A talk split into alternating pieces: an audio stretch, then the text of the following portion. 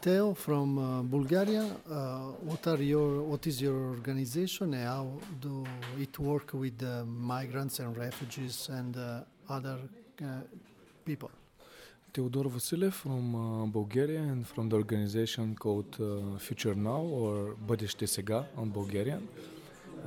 we are operating in the field of education and training and also empowering the disadvantaged groups, including migrants. And last couple of years, we were involved in a couple of European projects uh, connected with uh, migrants, with refugees.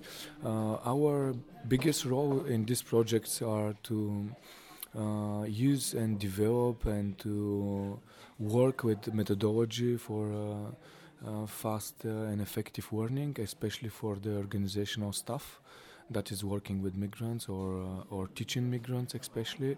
And uh, methodologies that we develop in our organization is very well recognized and put in uh, into into the practice with work with immigrants.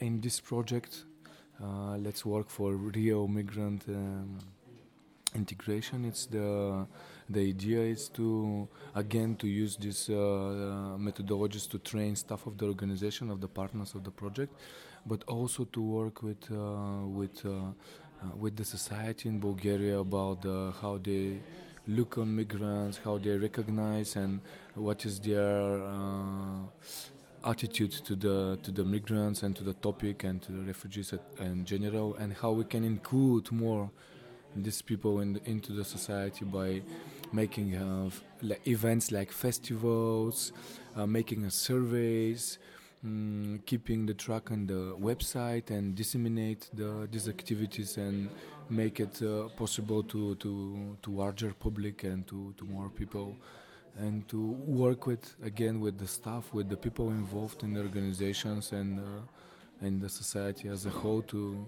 to be more prepared in the in the professional level but also to to understand more to include more to support more the integration You are specialized in non-formal education. What about it? What about this im- this important task?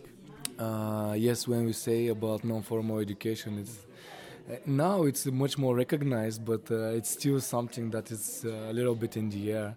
Uh, that's why we're trying to to bring all of the tools and methodologies, like use more music, use more interaction, using using more art, using stories, uh, using more games in education, and like that to include and to to per, to give more um, opportunity to participate for the youngsters and for the kids, uh, not only outside of the school system but also in the school system, and uh, also for adults because this project that we're working here in the field of adult education, and uh, we believe that all of those ac- activities and ways of working it's also very good for the adults, and also the psychological part of the of the trainings where it's where it's very important for the migrants, especially the the dis, disadvantaged groups, where we have to disadjust some of the behaviors and the attitudes that also society creates, and give these people real real opportunity to participate in something very open, something very participative, like a community or family.